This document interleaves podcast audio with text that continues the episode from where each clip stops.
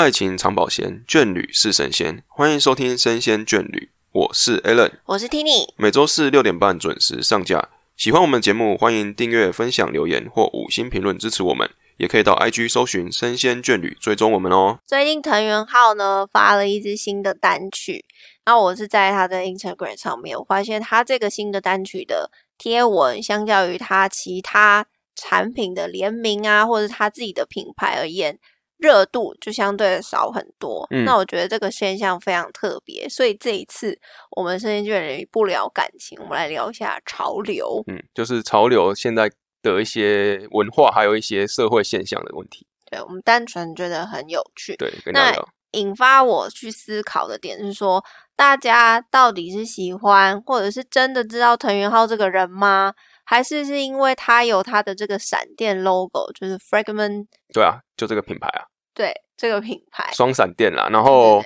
呃，你先跟大家介绍一下他到底是谁好了，因为可能有些人不知道，好，他是简单介绍一下。下。嗯，对，他是一个李有李元素教父之称的时尚潮流人士之嗯一。那他最有名的其实就是跟 Nike 有联名一双 Air Jordan One 嘛，嗯，那双蓝色蓝黑色的。对蓝黑色的 Air Jordan。然后我记得早期他是有跟 Porter 他跟很多品牌联名，应该说他的品牌的 logo 就是两个闪电这样子，哦，也有一个闪，也有一个闪电，然后对它有跟很多不同的 IP 联名。那他有名的点是因为只要他跟他联名的产品价格都会很有增值空间啦。最近最近最热门的就是他跟 Nike、Travis Scott 对三方联名出的东京奥运的系列不是不是是 Air Jordan One。对啊，但是他是因为有 Travis Scott 那冬奥的是吧？他有跟冬奥、也有，啦。对对对对，好，没关系。我们的重点不是说这些潮流的单对对对，品到底是只是说这个东西它经过嗯，应该说这个人物的加持呢，或者是这个品牌加持之后呢，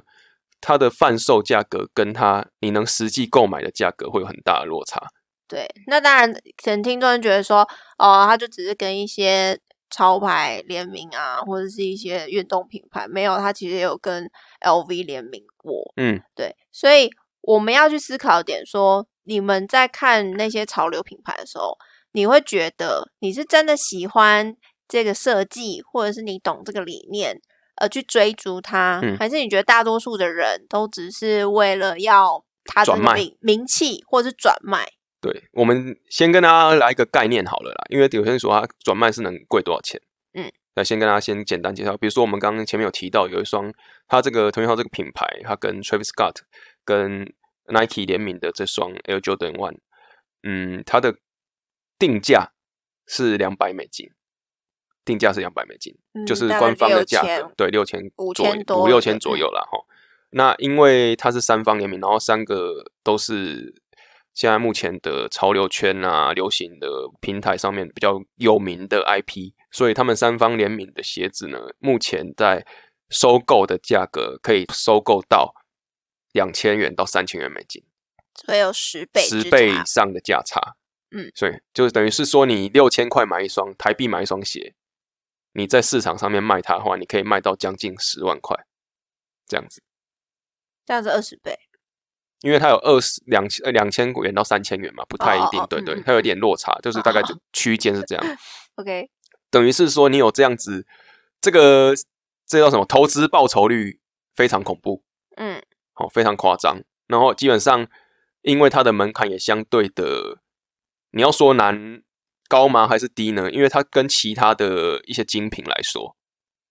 一双六千块的鞋子，好像对蛮便宜一般的消费者来说，还是可以接受的价格了。就是你不能，你可能会觉得说，哎，双鞋子买那么贵干嘛？但是其实六千块你是付得出来的。那如果是一些精品的话，可能十几万你原本就已经买不下去了。这是你有办法去负担的价格，但是它可以卖出这个非常高价格，所以才会有最近这几年会有所谓的这些潮鞋的文化出来，这样子。可是我觉得蛮有趣的，因为以前好了，我们小时候呃了不起鞋子就是两三千块，嗯，然后现在就是一双鞋子就可以单价动不动就超过五千，然后大家还会觉得很合理。嗯，那以前这些潮流人士也在，可是潮流一直都被认为有些人的说法就是次文化嘛，嗯，就是比较呃年轻人自己开心的小圈圈里面的一些东西的文啊。化。嗯但是最近几年，就是加上这些精品品牌，他们的设计师也好，他们的方向都比有较偏点有点像向是精品往潮流这边街头对这边过去了。尤其就是几个我们知道的精品大牌，他们都跟呃这些潮流品牌有非常大的合作，像是 LV 跟 Supreme 嘛，嗯然后之前有跟 Nigo 一起联名，嗯嗯嗯，所以是不是也是因为精品他们看到了潮流文化之后顺势推升起来，还是是因为之前的 Supreme 的风潮带领起整个潮流，让大家开始有这种限量的东西，然后去炒作，嗯进而影响到我们大家会普遍。我觉得有一些人是为了要追求这个名气，追求这个风，我觉得应该大部分人，应该大部分人都是，因为其实讲真的，如果你要以一个比较严严格表角度，或者是说你要以一个真正理解品牌价值的角度来购买的话，应该相信大部分人都是不是这样的啦。所谓的我刚讲这个意思，就是说我是真的认同这个品牌理念，或是我真的认同这个设计师他的想法，我才去购买他的东西的消费者应该是少之又少。大部分只是觉得说，哎、你觉得这个很有价值，然后你也觉得这个很有价值，哎，你们都觉得这很贵，那我是不是要买一下？因为嗯它可能可以让我带给我一些额外的附加价值。嗯我不是在就是支持，也不是说我是看觉得说，我觉得这个设计师的理念或者品牌理念很符合我的人生的思想，而只是因为觉得说社会上面的对社会上面大家觉得说哇这个很棒，嗯，这个就是很棒，就是很好，就是很多人大部分的人去吹捧一个东西之后，它就变成一个很有价值的东西。你懂意思吗？嗯就是大家都推崇它，推崇它。你虽然你也不懂为什么，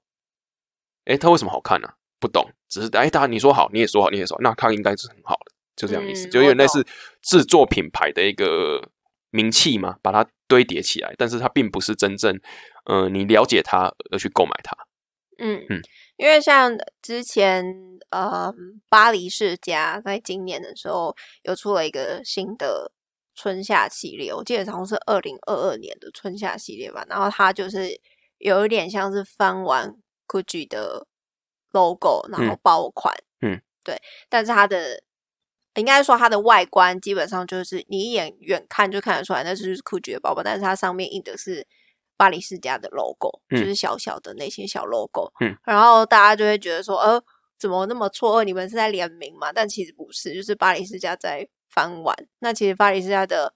设计师只是讲说，他想要去讽刺现在时尚界有一群毫无自主思想，而且对物品感到痴迷的复制人。因为他那场秀还蛮有趣，他就是全部的呃 model 都是用同一张脸，就是只有一个同一个 model 的脸，等于嗯说你在看。可能看直播的时候，你会发现，怎么每个人都长长得一样但其实他是用三 D 建模的方式把脸 key 在每一个模特上面。嗯，那他其实就是要反讽这个时尚界已经开始有这样子的思维，但其实他之前就已经做过很多讽刺的行为，像他之前也有出过那个，应该女生都知道有一个发圈，有一种法圈长很像电话线，嗯，那他就有出过很像电话线的项链，嗯，然后手环，但是价格都非常高昂，就是几万块，嗯，就是说都会有这种。讽刺，因为他之前有出过什么垃圾袋，诶，那个什么购物袋的，也有玩过 IKEA 的那种购物袋翻碗的，其实他就在讽刺这个现象，但是他有想过说，他这样子讽刺的东西，竟然还可以炒那么高的价，就是有一些人就是这么痴迷啊，这有点类似之前是不是有一个呃艺术品，就是他把香蕉粘在墙壁上，嗯然，后就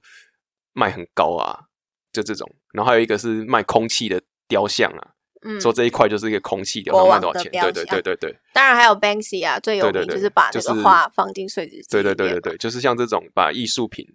呃，他把艺术的价值定义的比较特殊一点，但是他原本是想要来做一些社会的一些讽刺，或是一些社会的一些社会现象现象，或是一些表演艺术的东西，但是没想到这样还是有人会想要，对，对，其实就跟 Banksy 的理念很像，他就觉得艺术品哦，Banksy 是英国的一个很有名的涂鸦艺术家，那大家可以去 Google 看看。那他其实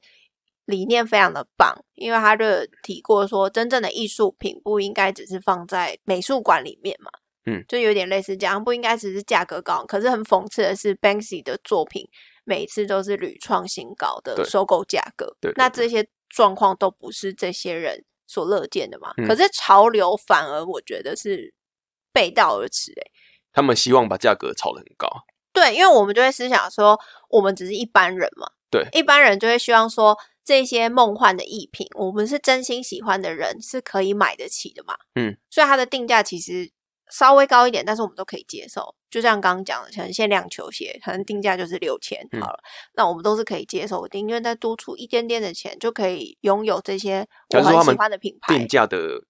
策略还是不会想说我们要把它定到精品的价格，对对对，还是会有一点落差在。对，但是呢，可讽刺的是，这些东西既然都是透过手段，或者是真正的有钱人他才买得到，嗯，也就是说，他可能限量就一百双，那真正有本事抢到的人，可能他是透过一些外挂了，机器人点击对对，对然后一次抽个几万次，然后我们可以一次买好几双，然后借由这样子转卖到各个不同市场。那你嗯要卖的话，一一双就你刚刚讲的十倍以上的价格，那买得起的谁？就是有钱人啊。还是有人，因为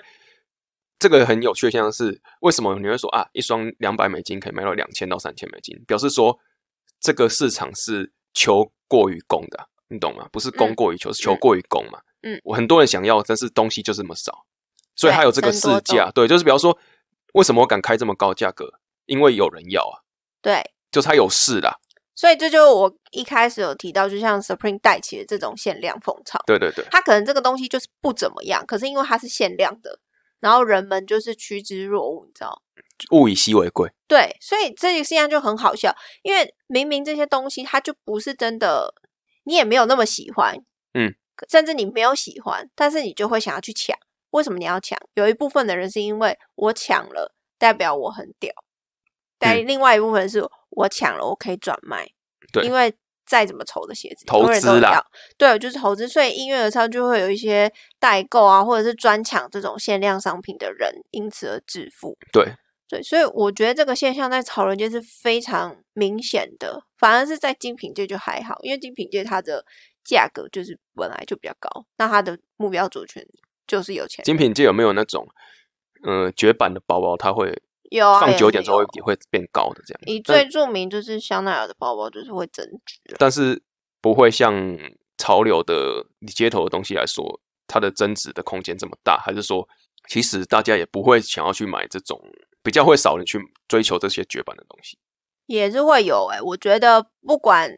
以说追求绝版的东西，不管放在哪一个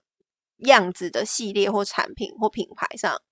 都会有人愿意花很高价去购买，就像名画好了。哦，对就是是领域比较又更高了。对，但是我们今天讲的是我们一般人都可以接触到接触得到的东西。那我会觉得说，我们每天就是希望的这些产品，假设说我刚刚讲的，有一些要买限量联名的球鞋好了，嗯，它那个网站有些是透过机器人去点击抽签。那你你，我记得你之前有跟我提过，就说它可以一秒抽三万多次。三万两千个名额去抽，哦，它可以自己制造三万两千我们我们都有抽过。过鞋子嘛，对不对？跟大家讲一下这个流程啊，哈，嗯，就是比如说以 Nike 为例啦，哈，它的鞋子呢，它会有一个发售表，它会在它官网会有个发售表，你就可以去看，哎，这双鞋它的样子，然后它在礼拜几的几点会开始卖，嗯，然后呢，我们要进去之前呢，你要先，比如说它它通通常早上十点开始卖，你进去前你要先登录好你的资讯啊，这就是一般抢东西，有点像以前你大学选课的感觉，就是你要先登录好，然后你的信用卡资讯什么都先先设定好，才有办法抢，不然你真的这种东西进去吼，你来根本连来不及。你要不要进去才要设定你的一些付款方式，是来完全来不及的。对，然后你就十点进去，以前的话是只要过了大概你大概十点准进去，它就开始 loading 了，然后有时候网站会崩溃，啊，就像抢演唱会对对，有点会崩溃了。然后嗯现在比较好的是，你进去它会直接让你选你要的大小什么的，然后这个流程都结束之后，它会进入一个抽签环节。这边这边才是重点，就是你有抽到，你才有办法买，对你抽不到就没办法买。那刚刚提到的那个外挂机器人，它有，它就等于他自己一个人，他可以投三万两千支签进去，相对而言，它的中签率就非常高。哦，我觉得用另外一种方式理解，可能比较清楚。好，就像我们抢演唱会好了，我们是先抢先赢，对不对？但是他这个现在，因为他改变规则，因为他发现说，有些人先抢先赢，有些人永远抢抢不到。嗯可能是那种外挂对外挂，因为因为以前他有的外挂把排队，他比如说排他就是因为那是我们排队解压缩啦，他一个人进去，然后把所有的名额全部占掉的意思。以前是这样子，对以前是疯狂点击，先点越快的人就可以越快买到。嗯但是因为他发现这样子做不公平，因为你知道粉丝很巨大，都会疯狂的抱怨，嗯所以他们改了规则，就说好，现在你们这些人一百个人都要买，是不是？好，我就让你们一百个人进来挑，嗯但是我你们都挑完选完了没有问题喽，那我现在才开始抽签，嗯这样公平了吧？因为你们一百个人都有一百分之一的机会，嗯哼哼差别是这样。可是他刚刚讲的机器人是说，这本来有一百个人进来抢嘛，那因为一个人只有一一次抽签的机会，那我就是自己制造三万多个分身进来抢，那我的中奖几率就会更高。嗯对，大概是这样。嗯，然后当你这样子去抽的时候，你当然中签率高嘛。那高之后，你就中很多双鞋，然后就会有人说啊，你看我有这双、这双、这双，我开始供货了。对，可能因为我可能一个人可以中到十几双，我可能哎，我心情好，我留一双我自己穿啊，对，然后其他我都卖掉。但我只卖一双，我只要卖一双鞋，我自己穿那双，我就回本还倒赚了。赚非常对，。赚非常多。所以说，这就是现在这个炒鞋的一些社会现象了，就是有点让人觉得是不可思议，有点吊诡的，而且这东西越来越发越夸张了。对近几年越来越夸张。然后顺便跟大家提一些不同的东西，就是也是类似炒鞋的东西，但是有一些鞋商啊，像我们这个疫情之前呢，也是有卖鞋的嘛。然后有些鞋子它不是网络抽，它是可以现场买的。那有些在国外有一些贩卖的点呢，他为了怕你去炒作这些鞋子，他有排队嘛，你要去现场买鞋嘛，排队这样子。国外的啦，有些很贵的鞋子，他知道市场价格很高，他怕你去炒作它，他会规定你说，你去买完这双鞋之后，你要穿着它走出店里面，哦，一定要落地，对，一定要落地。因为你不落地，他会价格更高嘛。他对他会觉得说你要去刻意的去炒卖它，而不是自己想穿，因为他们觉得说你要买它，你一定要喜欢它，你要穿它，不是拿来卖，不是拿来摆的，些只是拿来穿的这样，所以他们会就跟他跟那些消费者说，你进来买完，你就是穿着走出去这样子。那因为这些人他们是真的是想要卖啊，不是真的想要，他觉得会有价值，而且基本上落地。有人说实话，比如说这个东西大概九成新，什么也是有价格嘛，对啊，所以变得很有趣的是，他们为了怕他们鞋子的边边啊、中底这边会变脏或什么样，他们走路很像鸭子在走路一样。嗯大家可以去网络上找，会有这样子的行为。那你可以看有人在录，就他们走的时候变成他一只脚抬起来，另外一只脚赶快放下来，平着走啦，走路变得很很奇怪，然后走出去之后赶快把它换掉，嗯这样子很有趣的现象，就是这个东西已经不是一个实用的东西了，它是一个收藏的东西了，不是拿来用，是拿来给人家卖、给人家看、给人家转卖的。给人家收藏的，变成不是一个实用的东西了。现在街头文化已经把一个球鞋已经炒作，或是说已经改变到这样的程度了。对，因为以前的话，以 Jordan 系列的话，就会蛮多收藏家的嘛。对啊可是其他系列反而就没有这么的多。然后最近因为越来越多联名的关系，所以越来越多这种球鞋收藏家出现。嗯所以算是也算一个新的市场。对，但是我觉得说我们哦，有时候都会讲说啊，这样子的话，为什么这些人都可以这么厉害，都买得到啊？我就是穷啊，或者说我就是没本事，然后我就会抱怨这个世界就是这么不公平嘛。嗯但其实有有时候在想，那如果今天你是有这个机器人抽签的城市的人，嗯你会觉得不公平吗？对啊，你会想说，哎，比如说啊，我抢了，我抢到了二十双，我要不要十双我就原价卖给你？你会想要做这件事情吗？你做得到吗？对啊，我就觉得，我就这样反过来这件这件这件这个东西这样可以卖到两千元，我想卖你两百块，因为我觉得我不想要成为这样子的这个炒作的一个帮凶，我觉得很难欸、很难啦。很难因为，基本上你有赚头，你会不想赚嘛？对对啊，所以这个世界很现实。对啊，然后我们身处的就是资本世界，对，就是有这么多不公平。对然后你再怎么努力，你都买不到那些限量款。当然还是会有 lucky 的时候，你好不容易终于抢到，可是嗯你是真的很喜欢，嗯你也会舍不得卖出去嘛。但大多数的人都是要转卖的。对啊。然后你再怎么有钱，你都比不上那些有名气的人，都可以第一手拿到厂商送的鞋，也比不上那些家财万贯的人用再多的钱都买得到。这就没办法了，这就是讲那些就是你的命了，对，对啊。但是当然你有办法去改变命运，就是只能多赚多点钱呐。就是你用钱去买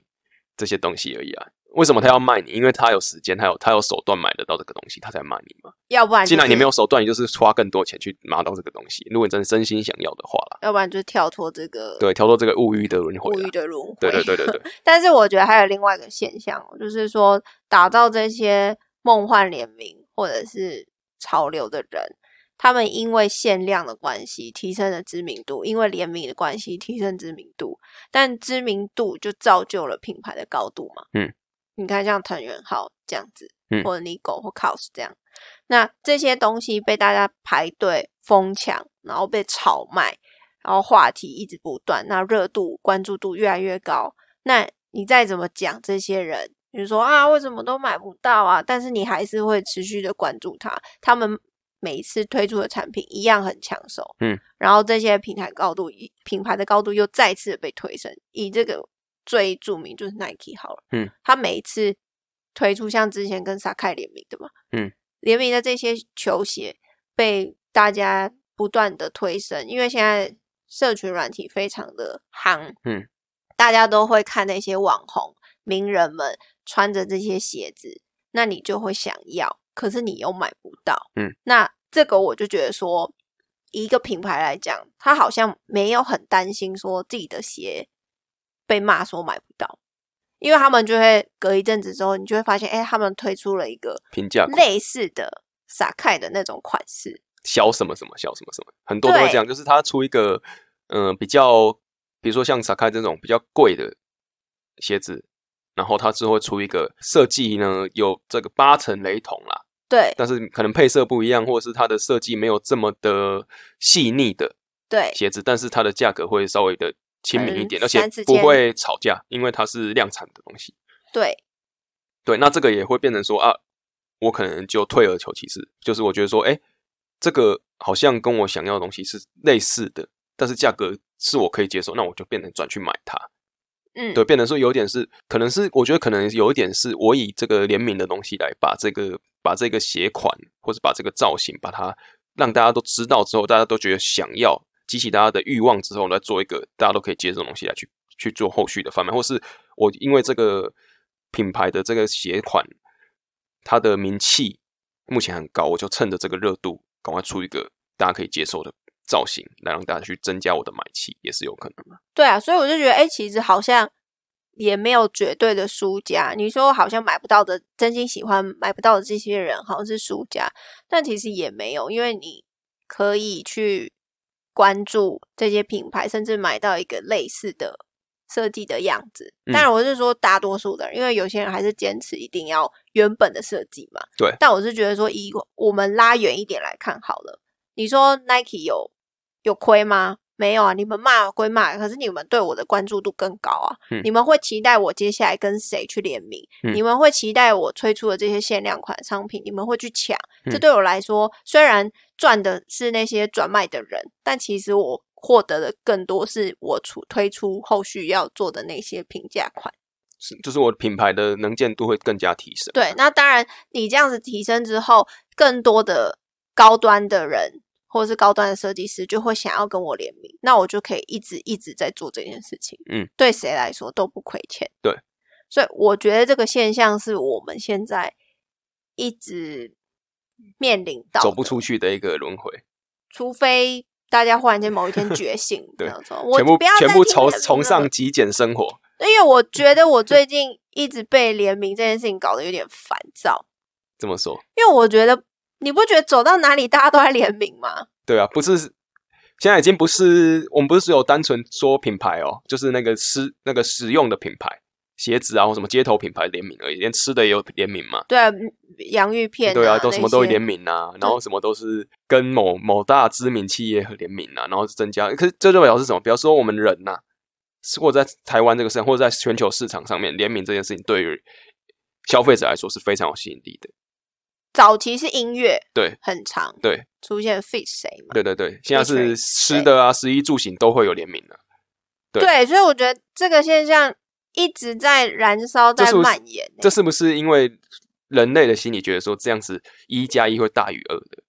心态作祟？他会觉得说我这样是赚到，我觉得加减会有，会有一点这种类似贪小便宜的心态。我觉得对品牌而言也算是一个好处。如果他联名的对象跟他是很 match 的话，对，那两边的它就会吸到两边的消费者，因为他可以打破他的同对对。对对对，所以这是这是必必须的走法啦。只是说，哇，现在真的好多东西全部都在弄联名，包括游戏也有啊，对不对？对很多都是啊，就是在某 A 游戏里面可以玩到 B 游戏的角色，或者是 A 游戏里面有 B 游戏的人来角所以这个。所以这些东西，你要说是，嗯、你会觉得说很烦啊，了无新意什么，但是其实这就是社会供需市场让他们必须要做到的东西啊。因为现在应该怎么说？现在我们的消费的这个习惯啊，消费的方式已经变得非常快速了，它必须要用一些比较具有冲击性的东西来吸引消费者的眼球啊，对，才会需要做到这样子的程度。而且我我想要再补充一件事情，嗯就是我们刚刚一直在讲说，呃，潮流你是喜欢还是跟风嘛？嗯那我我想要补充两件事啦，就有一件事是我们之前有去参加某个杂志他举办的球鞋市集嘛，有印象吧？然后那个球鞋市集，我看到很有趣的现象是，参加的人都是非常非常年轻的，可能就是高中生高中生然后他们还有大学的啦。但是你会惊讶的在于说，哎、比如说我们去的时候，我们是我们是觉得说啊，大学生应该是有，因为他的 T A 就是大学生嘛。对但，是你会惊讶的点是，哎呦，竟然高中生、国中生他们就已经在买这些东西了。而且重点是他们脚上穿的、身上穿的都是非常高价的这些联名的鞋啊就是，刚提到那种，没有不可能不会到十十万啦，但是一万两万有的。绝对有。对对对然后很惊讶，因为我们周遭所有人，大概就是我们几个穿的比较穷酸。应该说，大家可以去思想看，想看看，说你国高中的时候，你有到追求到这种程度吗？或者说现在已经，还是说现在你所所所得水平变高，所以说消费的单价也提高呢？这个话可以讲很多，对但是说今天时间我们就不会讨论那种。我只是觉得这个现象非常的有趣，因为我我们后来有去附近吃饭，然后我有看到一群隔壁桌的学生们，他们一看就知道是学生嘛，他们就桌上就是摆了好几个好几双战利品，然后嗯。那、那几双就是都是几万块的鞋子。对，然后我就觉得哇，那我以前学生时期的时候，我都没有钱买这些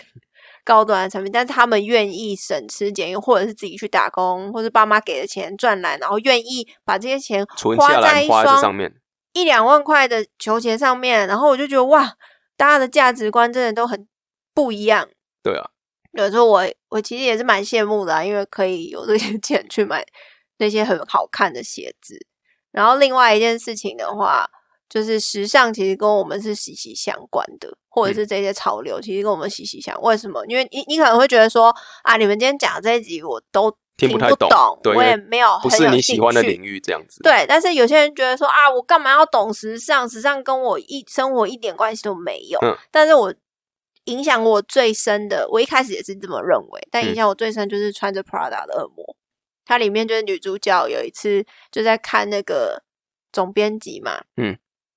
美丽史翠普，对，她就在看美丽史翠普，她在挑两种不同颜色的，呃，应该说不同款式的皮带，我忘记皮带还是毛衣，然后他就是 在那边比说，啊到底要用哪一个比较好。嗯，然后这时候女主角就进来，然后就看到，她就说那两个不是都差不多吗？嗯，然后美丽史翠普，反正她的大意就是指说，你身上现在身上穿的那一件蓝色毛衣是某一年的某一个牌子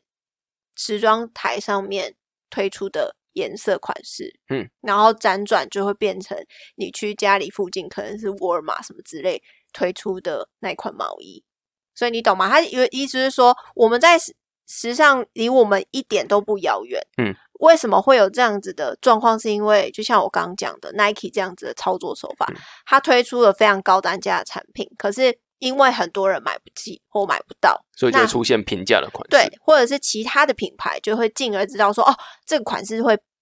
大热卖，所以我要出一个类对似款对，，然后就所以会慢慢的变得所有人都开始觉得说，哎，便宜，然后去买，然后审美观慢慢的同化了，对觉得说哎好看这样子，嘛就是说有可能你现在穿的衣服，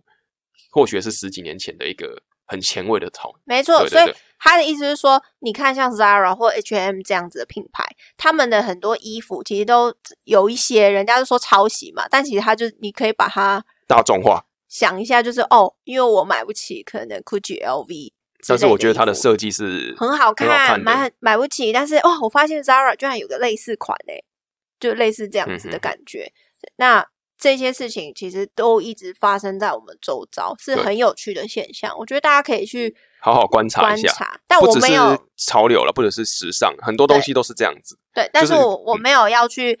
今天没有要去讲说这样子的事情是好还是不好。我说那些 Zara 或是 H&M 他们这样子做法是好还是不好？但是我们可以去思考，甚至去认识这些，以免说你哪一天在路上买了一个很好看的包包，结果被别人说：“哎，你这是盗版吧？” 你有你可以有不同的说法去跟他教育一下，或是说跟他聊聊看，说：“哎，其实并不是这样，其实很多东西都是因为前面的人。”的一些特别的想法，造成后面变成一个大家普罗大众善于去使用的东西。他们都有一个根源在。那如果你去了解的话，你就会觉得很有意思。然后每一次像我们看到这些联名的产品的时候，我觉得都是一个很好的机会。你可以不要买，但是你可以去看看、了解这些品牌、这些设计师他们的想法是什么。毕竟透过转卖或者炒卖这些行为，反而让他们原本。的创作理念，因为他们不可能是说，哎，我设计理念是我想要把它炒作的很高，当然不可能啊，一定是有一些想法理念的，对，一定都是有很，所以大家可以去思考一下，想想看，没错，对。那今天的我们聊的内容呢，就到这边告一段落。那一样啦，如果说各位朋友对我们前几集的内容，或是说今天这集的内容都有兴趣的话，也可以跟我们留言哦，互动一下。那也希望大家能够多多订阅分享喽。哎，我我想讲一下，就是如果说大家对于这种。我们今天讲的这个主题就是关于潮流，你是喜欢还是跟风？我觉得大家可以留言告诉我们你们的想法，或者是叫你这种感情以外的东西，我们来了跟大家多多分享的话，大家是不是也会觉得说，哎，是不错的，也是跟跟跟点心留言鼓励我们，对对对对，谢谢大家，好，谢谢大家哈。那下周呢，一样会有更多不一样内容跟大家做分享，那就先聊这边，拜拜，拜拜。